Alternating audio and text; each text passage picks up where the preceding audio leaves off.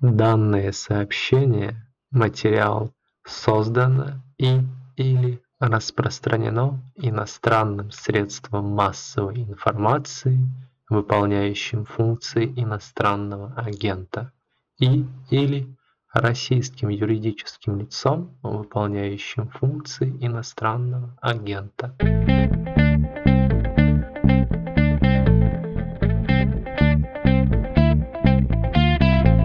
Здравствуйте, вы слушаете «Что случилось?» подкаст о новостях, которые долго остаются важными. И сегодня один из рекордных выпусков в смысле длительности важности темы. Лет на 300 придется вернуться обратно, чтобы понять, что будет с Россией в ближайшие десятилетия, а может и лет 100. Будем говорить про Петра I, первого российского императора. Он теперь ролевая модель, исторический идеал, даже оправдание с точки зрения идеологии, государственной пропаганды. Вот что в последние несколько дней сказал про Петра I Владимир Путин. Цитат номер один. 9 июня встреча с молодыми предпринимателями. И Путин такой. Петр I Северную войну 21 год вел. Казалось бы, там воевал со Швецией, что-то отторгал. Ничего не отторгал. Он возвращал.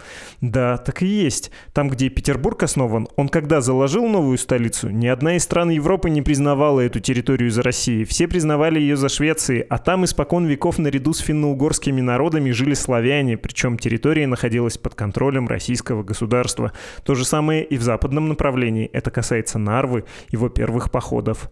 Чего он полез-то туда? Возвращал и укреплял. Конец цитаты. И тут же цитата номер два. Это 12 июня, День России. Эти выходные в Кремле был дело на вручении медалей Героя труда и государственных премий. Опять же, Путин про Петра Первого зарядил. Петра по праву называют великим реформатором. Ему удалось добиться коренных преобразований практически во всех сферах жизни, прежде всего в управлении государством, в экономическом развитии, в создании мощных, непобедимых армий и флота. Грандиозный прорыв был достигнут в образовании, просвещении, здравоохранении, культуре. Тут я немножко пропущу, Путин продолжил. О Петре Первом и его реформах до сих пор идут споры, но невозможно не признать, именно при этом правитель России вышла на позиции сильной великой мировой державы, и сегодня Сегодня мы отдаем дань уважения его могучей личности, цельности натуры, уникальным знаниям, бесстрашию и упорству в достижении задуманного и, безусловно, его бесконечной, деятельной, потрясающей преданности Отечеству нашему. Конец цитаты. Ух, предстоит нам оценить новый миф про государя, тем более, что этот миф э, вторгается в современность, и сделаем мы это с Артемом Ефимовым, журналистом «Медузы», ведущим подкаста «Дедлайн». Привет, Артем. Привет.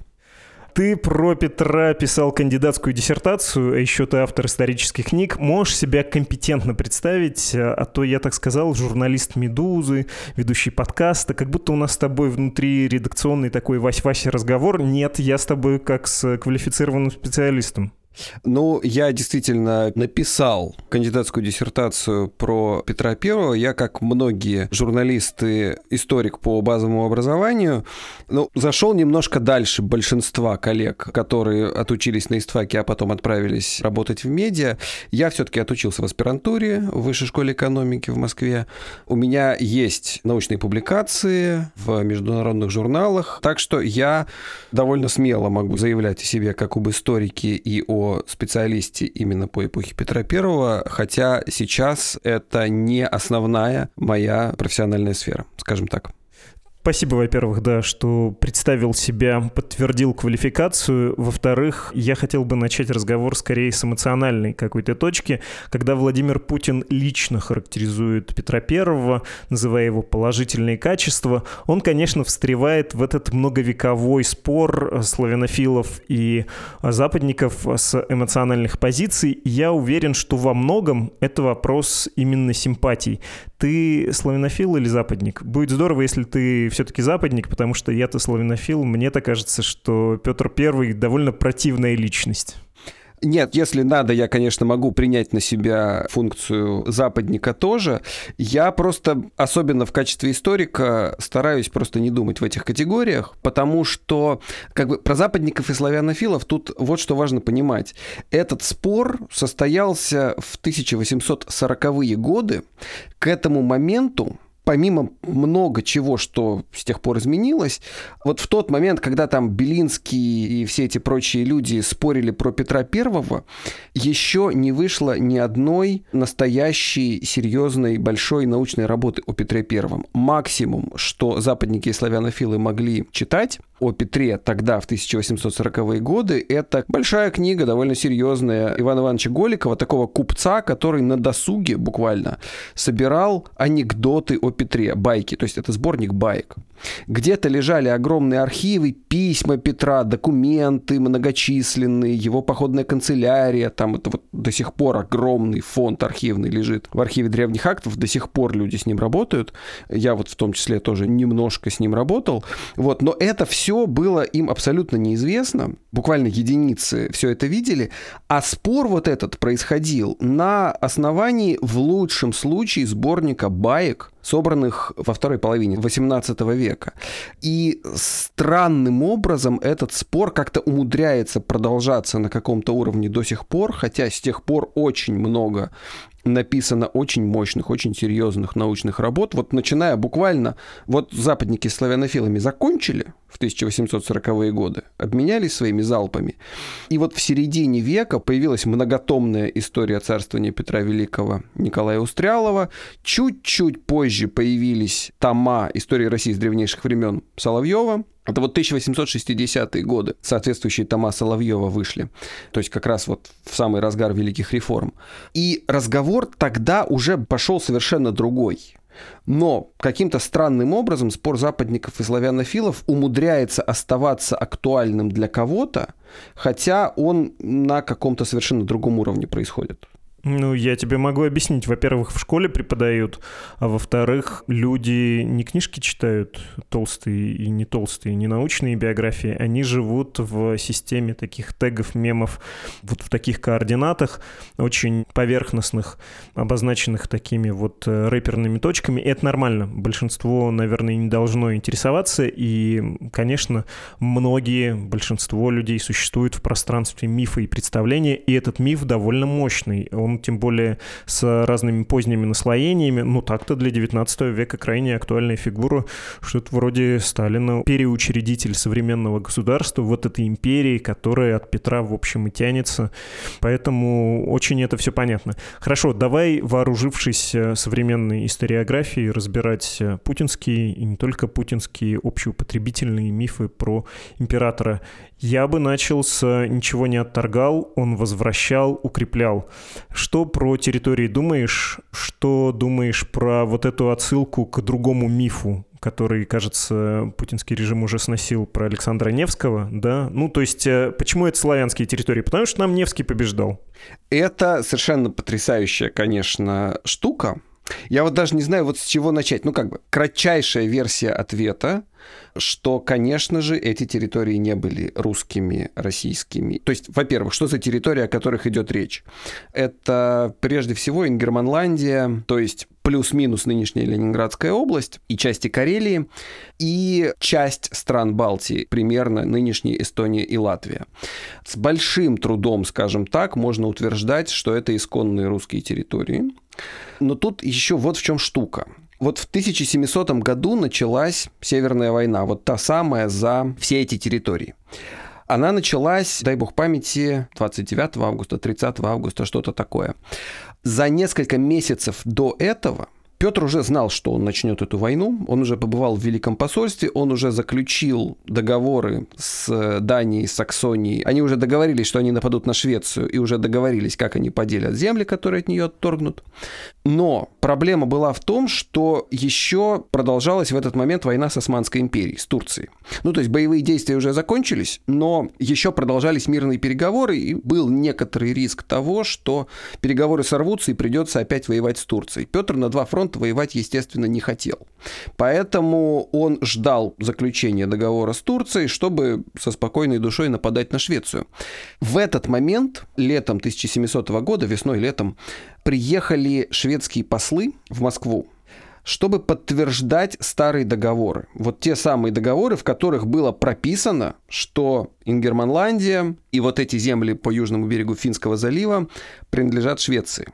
И Петр не хотел переподписывать, переподтверждать этот договор, потому что знал, что он собирается за эти земли воевать и всячески затягивал пребывание шведов в Москве, ожидая вестей из Константинополя о том, что уже можно нападать. Но в Константинополе все шло очень медленно и вязко, и поэтому шведы начали что-то подозревать, и в конце концов Петр перезаключил, подтвердил эти самые договоры. Это Столбовский мир, который после смутного времени еще был заключен, и Кардийский мир середины 17 века. Петр подтвердил границы, которые были со Швецией, зная, что через несколько месяцев он пойдет на Швецию войной. Да, вот еще важная штука, что когда он все-таки объявил войну Швеции, в некотором документе, который, ну, условно можно назвать декларацией войны, про территориальные претензии разговоров не было. Официальной претензией Петра к Швеции было то, что его плохо кормили в Риге. Он с э, Великим посольством ездил в Западную Европу, в частности, проезжал через Ригу, и ему очень не понравилось, как его приняли в Риге. Это целый отдельный сюжет визита Петра I в Ригу.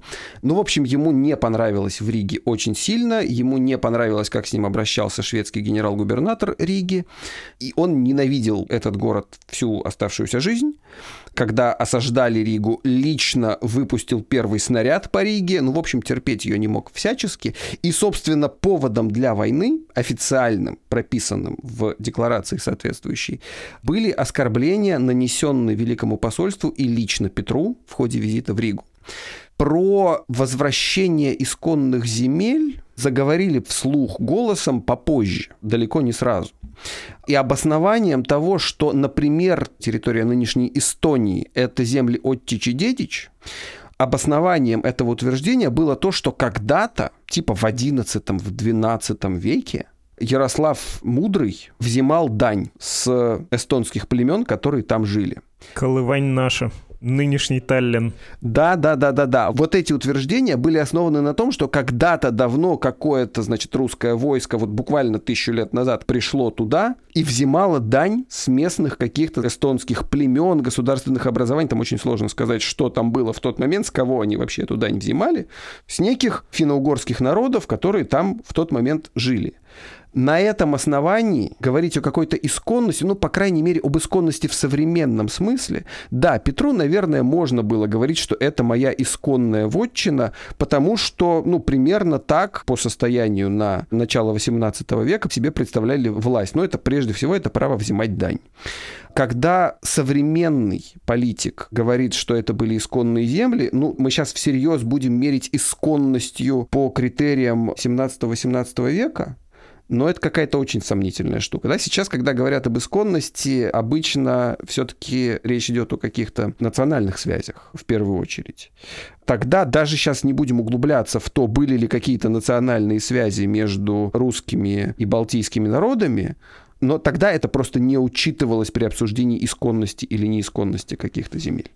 Да, ну то есть, во-первых, этот аргумент, когда из империалиста в прямом смысле этого слова, человек, который захватывает территории, строит свою империю и конкурирует с соседними, делают патриота, русского патриота или еще какого-то, это немножко странно иридентизма там никакого не было. И вообще, если представить себе внешнеполитические направления, такие вот удары Петра на север, ну там все-таки очень большие проблемы с э, исконными территориями. На юг, в сторону Османской империи, тоже тут э, особо не придумаешь. А персидские походы, когда взяли Дербент, Баку и прочее, ну вот это тоже уже, конечно... Ну, там, в общем, территория нынешнего Северного Ирана была некоторое время в составе составе Российской империи. То есть даже не Дагестан, который сейчас в составе России, а вот буквально Северный Иран. Там, в общем, до Тегерана не очень далеко было. Южный Каспий, да, вот то, что до гор вдоль побережья, абсолютно. Потом там несколько разменяли по договорам. Но вот этот разговор про исконные земли не завоевывал, не отторгал, а возвращал, особенно комично в случае с Персией звучит. Хотя я знаю пример еще покруче. Это, конечно, Нерч Нерчинский договор, когда Приморье русские колонисты буквально освоили, обжили, вспахали, но из-за противоречий с Китаем там понятно, что воевать, видимо, было весьма проблематично, хотя Албазин, да, называется этот небольшой форт, долго держался и позволил отдать меньше, чем могли бы. И Россия туда пришла вообще-то в Приморье спустя 150 где-то лет, даже с лихвой, но вот там, вот там, наверное, можно с какой-то натяжкой сказать, что раз мы вспахали, избы поставили, это наше. Но почему-то Путин не вспоминает про отторжение, потерю тех территорий. Такой весьма европоцентричный у него взгляд. Ну, тут для начала Нерчинский договор это все-таки не Петр, это все-таки пораньше. Этим занимался Головин, отправляла Софья. Я не помню точных дат сейчас, но там же просто штука в том, что для того, чтобы до Приморья доехать вот в конце 17 века, там это год пути только примерно, действительно на эти земли довольно мало тогда внимания обращали. Вот там на Амуре никто ничего толком не понимал и, в общем, особо не интересовался.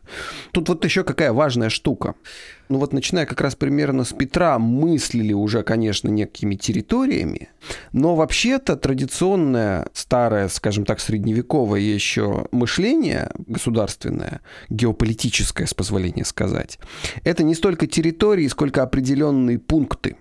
Там выход к морю, например, или город Кяхта в Забайкалье, который интересен не потому, что там какая-то территория или еще что-то, а потому что через него проходит дорога в Китай, по которой чаем можно торговать. Все эти тысячи километров, которые вокруг всего этого, ну, кому они, честно говоря, нужны, да, ну, то есть э, не нефть же там добывать в 17 веке. Ну, то есть наверняка какие-то избы и какие-то распаханные поля русских где-нибудь, в том числе в Ингерманландии, вполне вероятно были, какие-то переселенцы и так далее. Но все-таки говорить на этом основании об исконности большая натяжка, скажем так.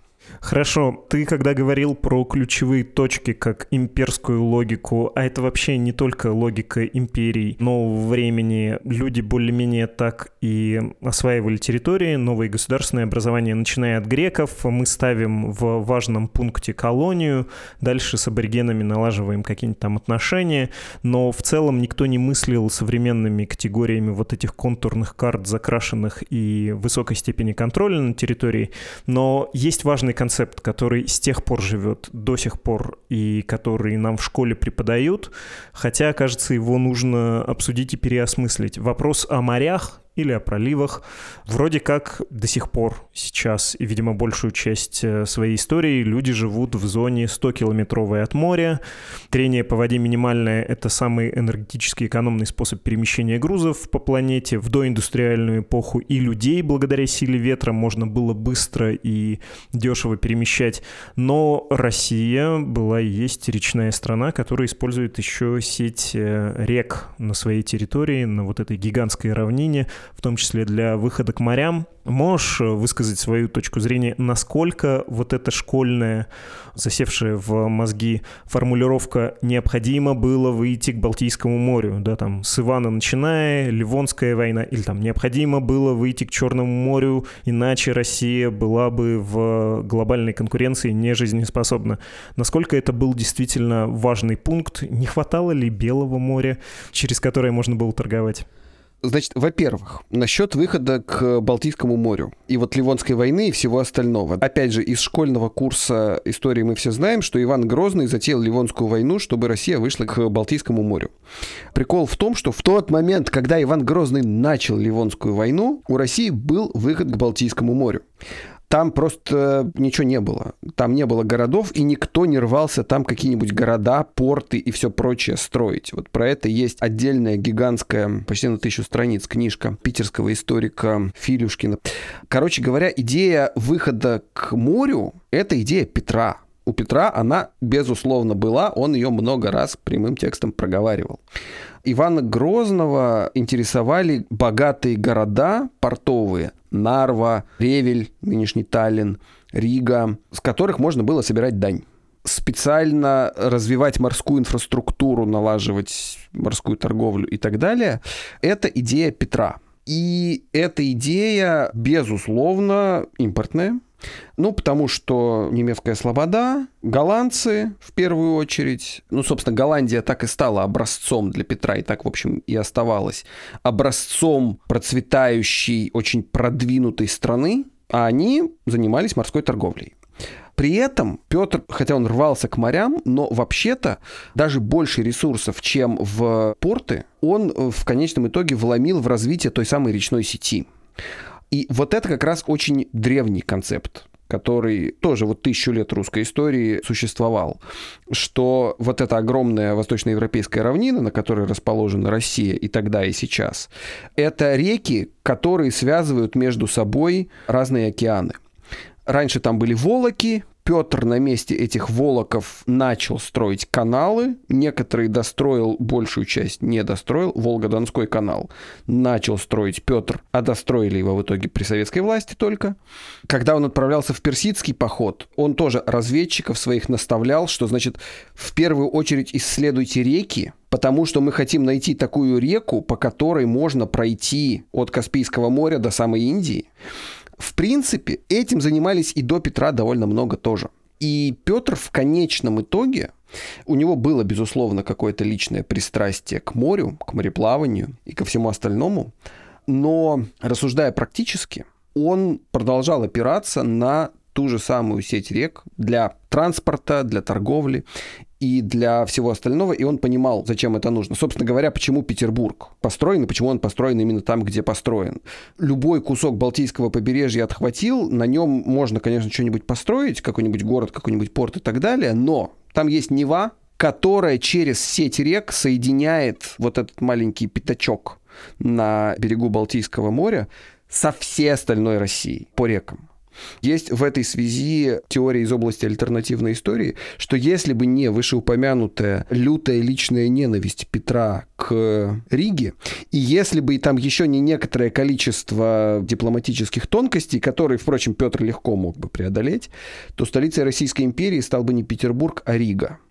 Вот это был бы интересный поворот. Ну, это было бы логично все-таки угробить кучу народа на строительстве Петербурга и так и не построить город, который, даром что третий по населенности в Европе, а до сих пор городом не является, а такая а, выставка достижений народного хозяйства, декорация, вот как в ДНХ. Жизни там все еще немного, хотя последнее время все больше. Рига более логичный выход. Э, ну, то есть там, во-первых, тоже западные Двина. Которая удобнее связывает Балтийское море с Центральной Россией. И она не каждый год замерзает. В смысле, Рига практически не замерзающий порт. Надо же было поставить всю страну, как Солженицын говорил, вздыбить, да, ее взнуздать и построить. Ну, я не знаю, с чем это сравнить, Петербург. Это же тоже большой миф, город Петра, но по тем меркам это было страшно дорого и не очень умно, как сейчас из Анадыри сделать миллионный город, вложив э, все средства страны, и там все равно жить будет не очень здорово. Ну, вот ты знаешь, действительно есть про это дискуссии, в том числе научные. Честно говоря, никто так и не понимает, чего Петру так впился именно Петербург. Потому что еще даже до Полтавской битвы, еще вот в самые тяжелые моменты Северной войны, постоянно происходили пересылки со шведами по поводу того, что, может быть, нам заключить мир, у Петра всегда было одно категорическое условие. Он ни в коем случае не хотел отдать Петербург, который в тот момент представлял собой, в общем, просто недостроенную крепость в устье Невы. Никакого города там еще даже близко не было. Он готов был отдать Псков, но не готов был отдать Петербург. И никто так и не понимает. Ну, то есть Понятно, он хотел ногою твердой встать при море. Но у него уже был в руках, ну, как минимум, Ревель, то есть Таллин. 1700, кажется, пятый год взяли Нарву. Ногою твердой стали при море. Окей. Но Петербург все равно не отдам ни за что. Нарву верну. Петербург не отдам. То есть не сугубо прагматические какие-то соображения, судя по всему, привязывали его к этому месту.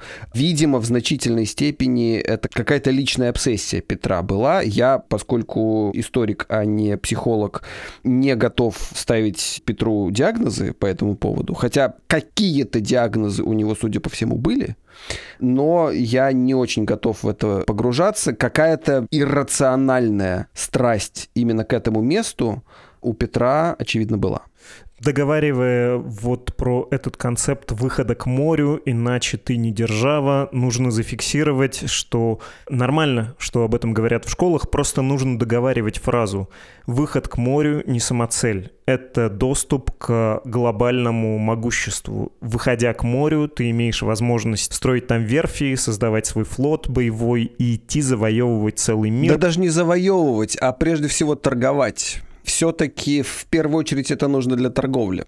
Я хотел это с тобой отдельно обсудить. А какая там была торговля? Ну, то есть, э, когда, опять же, Путин говорит про то, что вот Россия стала большой державой, с которой стали считаться в Европе. И при Петре, и последующие десятилетия, столетия показали, что это военное могущество не особо оно конвертируется в экономическое могущество. Не хочу в миллиардный раз вспоминать Пушкина про Балтические моря и что там лес и пеньку возят нам, да, по Балтическим морям морям, но, в общем, как была Россия сырьевой державой до, так и осталась после. Ее промышленное строительство, кстати, к слову про реки, он все-таки речную сеть, о которой ты говорил, расширил за Урал, и это было инновационное достаточно решение. Колоссальное, да, когда, чтобы доставить эти пушки с Урала, есть специальные пруды, которые затапливаются, они не нужны ни для чего, ни для рыбы, ни для завода. Они накапливают воду, и когда их открывают, уровень рек повышается вот во всей этой системе. И барки с э, промышленной продукцией, с вооружением, с железом плывут в центральную Россию. Это, кстати, эпохальная вещь, по правде говоря. Но все, что он сделал, опять же, вспоминая Путина, в экономической сфере, там, в международной, оно было направлено на строительство милитаристского государства. Эта промышленность на Урале уже при нем была невыгодной, и казна вынуждена была выкупать эти предприятия, иначе они бы закрылись. Производились там не товары народного потребления, не товары, которые можно было продать по всему миру. Там производилось оружие в первую очередь. И этот, э, опять же, военный потенциал, он во что конвертировался? В то, что Петербург стал одним из центров мировой торговли, что ли, равным Амстердаму? Да, ну, не уверен. Нет, конечно, не стал. И более того, Петербург-то построили, и Ригу захватили, и Ревель захватили, и достаточное количество портов и новых, и старых на Балтийском море появилось, но суда-то ходили в эти порты по-прежнему, в первую очередь, иностранные. По-прежнему главным образом английские и голландские. То есть завелся, конечно, собственный флот у России, и военно-морской, и торговый тоже но, скажем так, доля России в мировой морской торговле, в общем, сколько-нибудь высокой, конечно, не стала в результате. Опять же, еще до Петра грандиозные планы по поводу участия России в мировой торговле в качестве крупнейшей транзитной державы основывались вот как раз-таки на речных путях. В Иране изготавливали много шелка, и транзитом через Иран шел шелк, и собственный шелк там был. И им торговали, естественно, в основном через Турцию, через э, Средиземное море были в середине еще 17 века, были гигантские планы заключить союз с Ираном, с э, державой сифивидов, чтобы купцы из Ирана возили этот шелк по Волге через Россию, а не через Турцию. То есть там одна из целей Петра состояла в том числе в том, чтобы у вот этого маршрута речного был в конечном итоге выход к морю, чтобы, грубо говоря, этот шелк привозили в Архангельск, потом в Петербург, чтобы там его покупали англичане, голландцы и так далее. Но большой торговой державой Россия, честно говоря, так и не стала главным транзитным маршрутом того же самого шелка она так и не стала. Она некоторое время была главным транзитным маршрутом для чая китайского. Но когда англичане распробовали чай в 18 и особенно в 19 веке, они тут же наладили морские поставки через Южно-Китайское море, ну и дальше. Однако, все-таки следует отдать должное Петру. Россия все-таки стала очень мощной в экономическом смысле. Ну, потому что содержать такую армию, какую Петр создал и которую потом дальше поддерживали, развивали и так далее, это очень дорого и очень сложно. И Петру удалось выстроить такую систему, которая со сравнительно небольшими издержками позволяла эту армию содержать. То есть вот в смысле эффективности финансового администрирования, скажем так, Российская империя после Петра – это довольно выдающееся явление – настолько эффективно собирать налоги и содержать армию, как в России, при таких территориях, при таком населении и при всех прочих сложностях, которые с этим связаны, это выдающийся результат, которого добился Петр. Чувствуется, что это тема твоей диссертации. Я про финансовую систему Петра знаю лишь, что там были перспективные, особенно в то время, достижения. Не обязательно было вести деньги, скажем, из Екатеринбурга в Петербург, чтобы вернуть их обратно, а сразу говорили, вот эти расходы условно наши на центре, вы себе их тут оставляйте, не все обязательно нам перевозить. Ой, я боюсь, что если я сейчас начну в это вдаваться, то это часа на два. Поэтому я постараюсь этого сразу избежать. Но, собственно, главное соображение тут вот в чем. Во-первых, когда там на каких-нибудь международных конференциях, когда я беседую с какими-то коллегами, которые никогда специально не занимались Россией и Петром, их потрясает, вот просто без преувеличения потрясает, что Петр 21 год воевал со Швецией, не прибегая к заимствованиям. Он весь 21 год воевал на свои. Так не бывает. Все войны, которые происходили тогда в Европе-то точно, они все были на заемные деньги. Петр воевал на свои, Петр воевал на налоги. Это само по себе с чисто административной точки зрения выдающееся достижение. Другое дело, что для того, чтобы этого достижения достичь, ему потребовалось превратить крепостное право в основу государственной политики, в том числе финансовой естественно, ни в какой Англии с ее частно-предпринимательским духом, если угодно. Ну, короче говоря, вот с той структурой экономики и общества, которая была в Англии, в Нидерландах, в той же Швеции, ничего подобного, разумеется, было невозможно.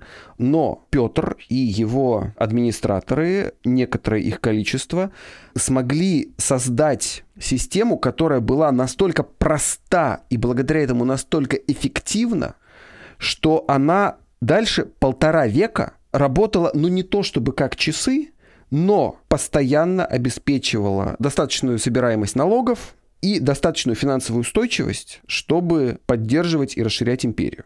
Вот это то, чего добился Петр. Для этого, правда, ему пришлось сделать всю Россию крепостной.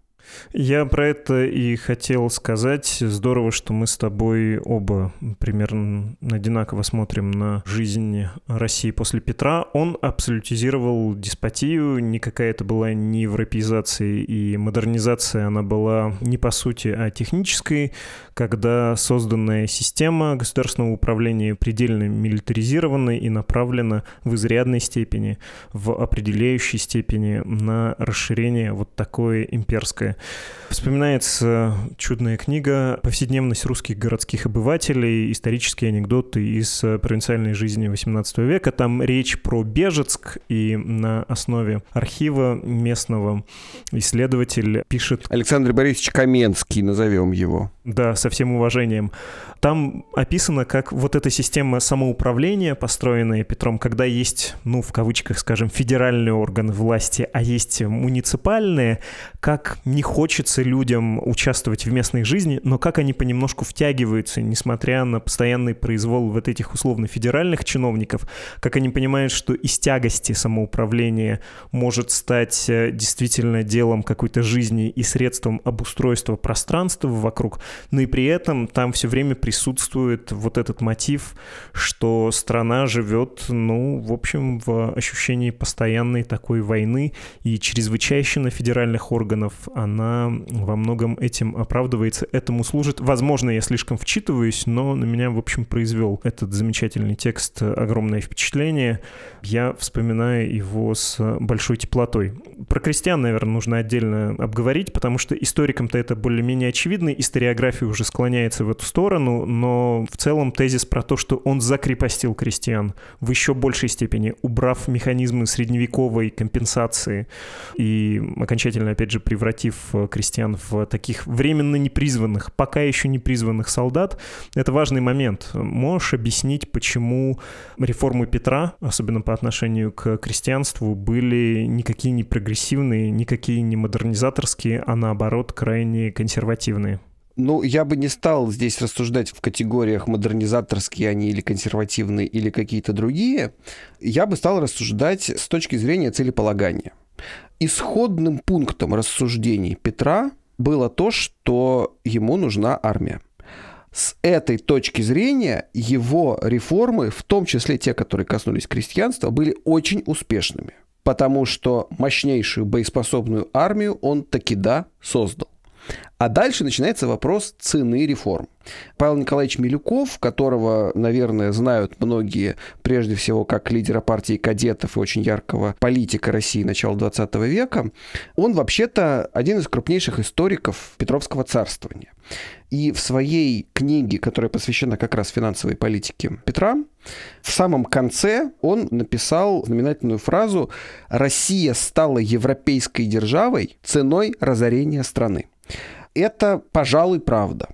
Очень много с тех пор пытались разные историки, экономические историки разными способами подсчитать уровень жизни крестьян в допетровской России и в послепетровской России.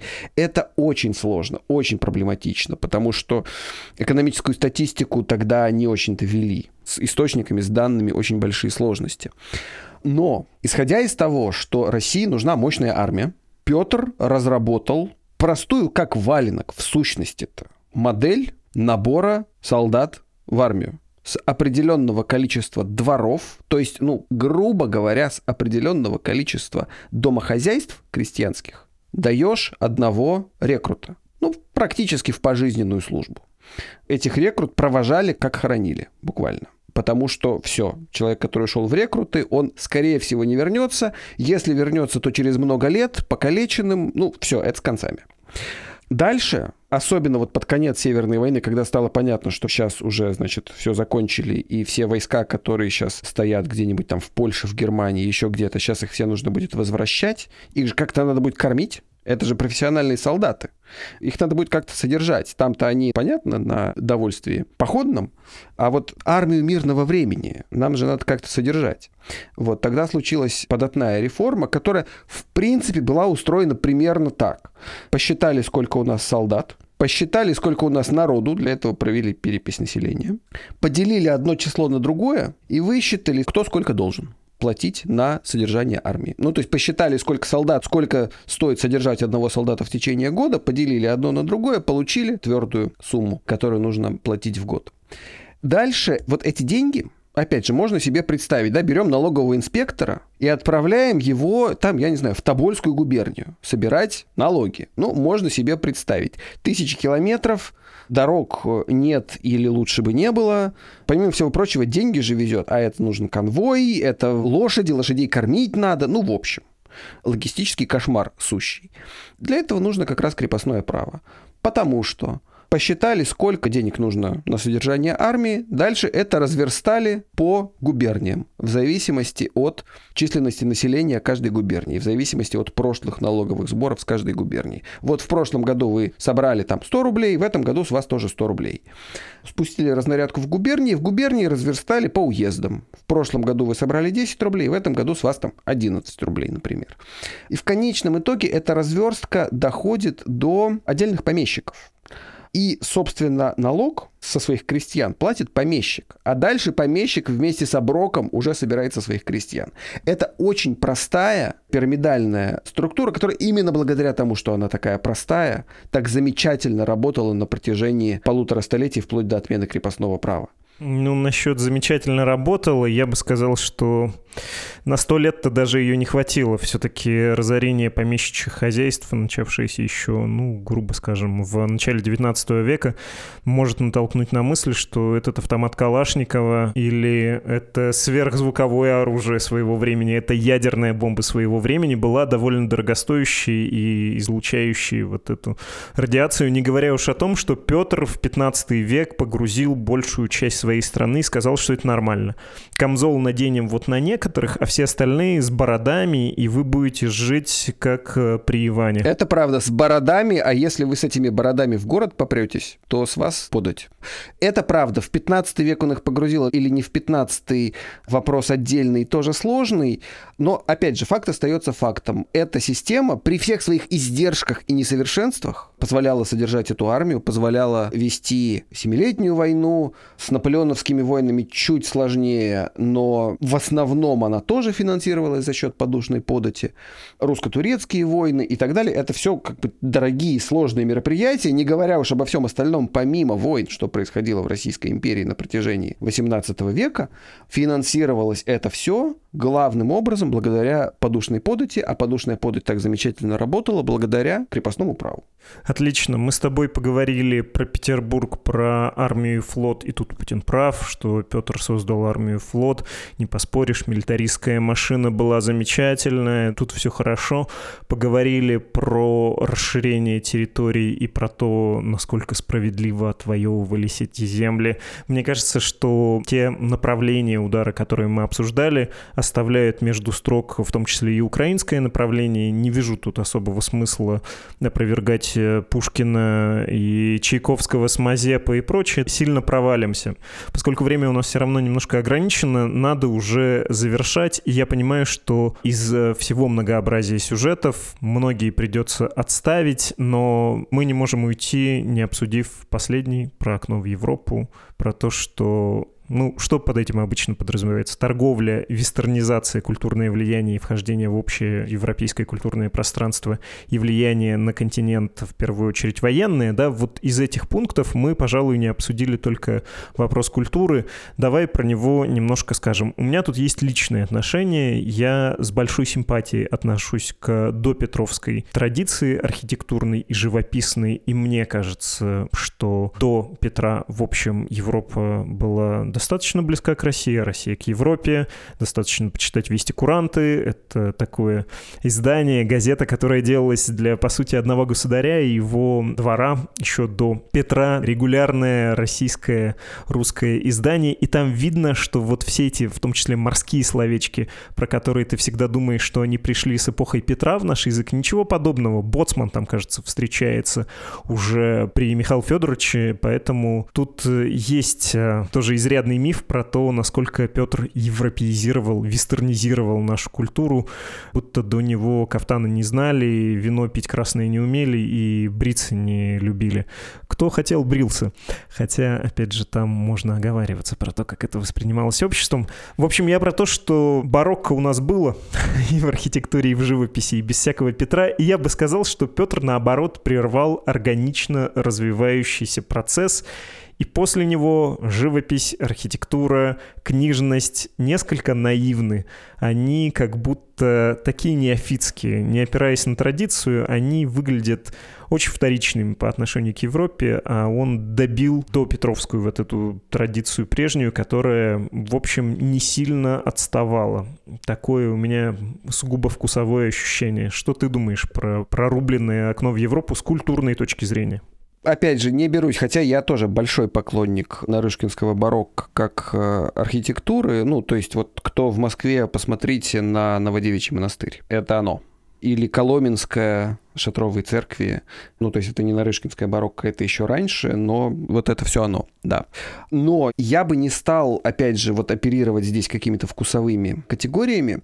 Но есть, например, один такой простой факт. Вот Петр, как известно, среди всего того, что он основал, он основал еще Академию наук и присущий ей университет в Петербурге. МГУ вроде как у нас первый университет, 1755 год, но вообще-то заведение под вывеской университет в России существовало с 1724 года, но когда Михаилу Васильевичу Ломоносову, самородку из Архангелогородской губернии, потребовалось получить хорошее образование – он не отправился в Петербург учиться в этом университете. Он отправился в Москву учиться в Славяно-Греко-Латинской академии, которая не намного раньше, но все-таки раньше и до Петра появилась. В 1680-е годы, скажем так, обтекаемо. Она возникла по одной простой причине. Заведение под вывеской «Университет» практически не работало. Просто это очень наглядный такой пример того, что заведение под вывеской университет есть, заведение под вывеской Академии наук есть, но фактически это все не очень работает. И более того, к Петру приходили и говорили разные люди, что, слушай, понасновывал тут всякого, а оно не работает.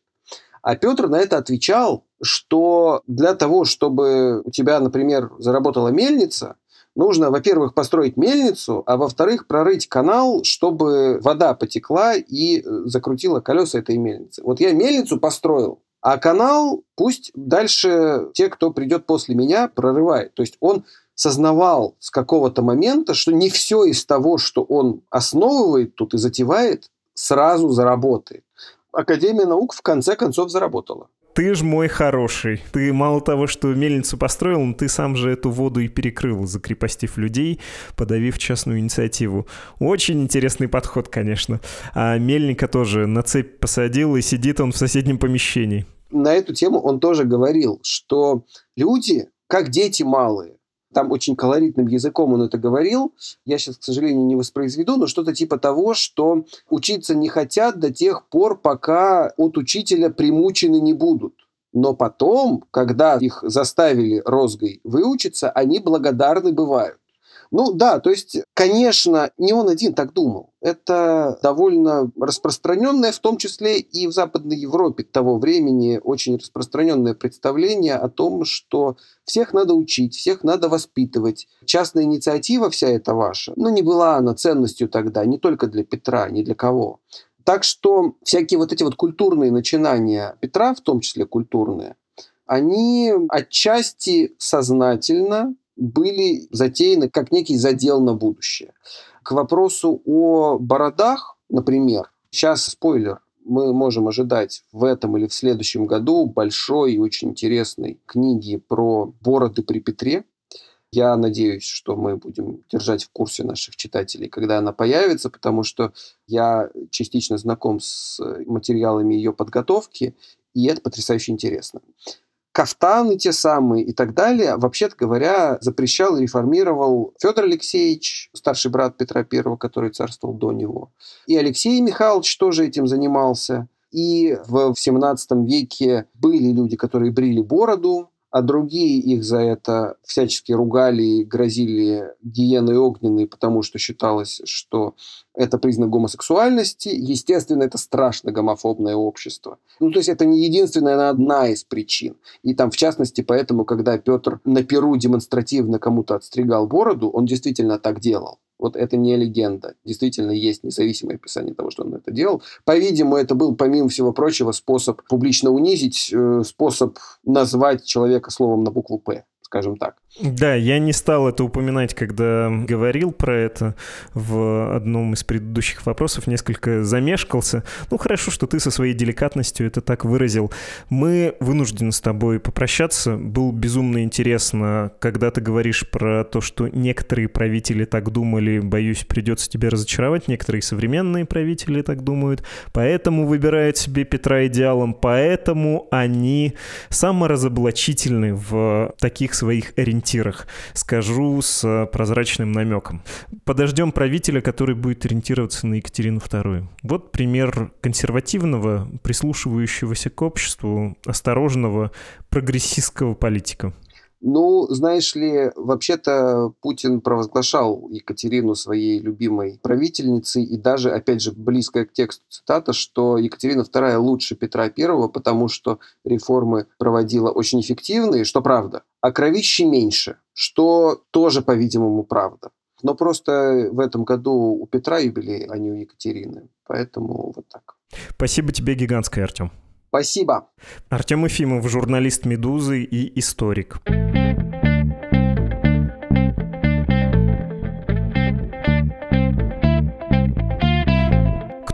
Открыл наш эпизод сегодня, прорубил, так сказать, окно, что случилось, расскажет об этом письмо, прилагавшееся к файлу. По традиции из ложной скромности опущу комплименты, которые были в этом послании. Меня зовут Валерий, я из Москвы, слушаю ваш подкаст относительно недавно, как только началась так называемая спецоперация. Тем не менее, слушаю его почти каждый день, и мне очень нравится, всегда интересно и познавательно. Буквально вчера, пробираясь сквозь толпы людей в метро, услышал в выпуске упоминания о калмыках, что не могло не порадовать, так как я сам являюсь им. В связи с этим хочу передать привет всем калмыкам, слушающим, что случилось. Вы классные. Калмыки, дорогой Валерий, конечно, классные, вне конкуренции, но рискну расширить аудиторию вашего привета. Все наши слушатели классные. Спасибо, что записали аудиосообщение об иноагентстве. Все, кто хочет сделать то же самое, присылайте свои аудиофайлы и описание, послание на адрес подкаст собакамедуза.io, странички для пожертвований Медузе с инструкцией на английском save.meduza.io, с инструкцией на русском support.meduza.io. Это был подкаст подкаст «Что случилось?» о новостях, которые долго остаются важными. До скорого.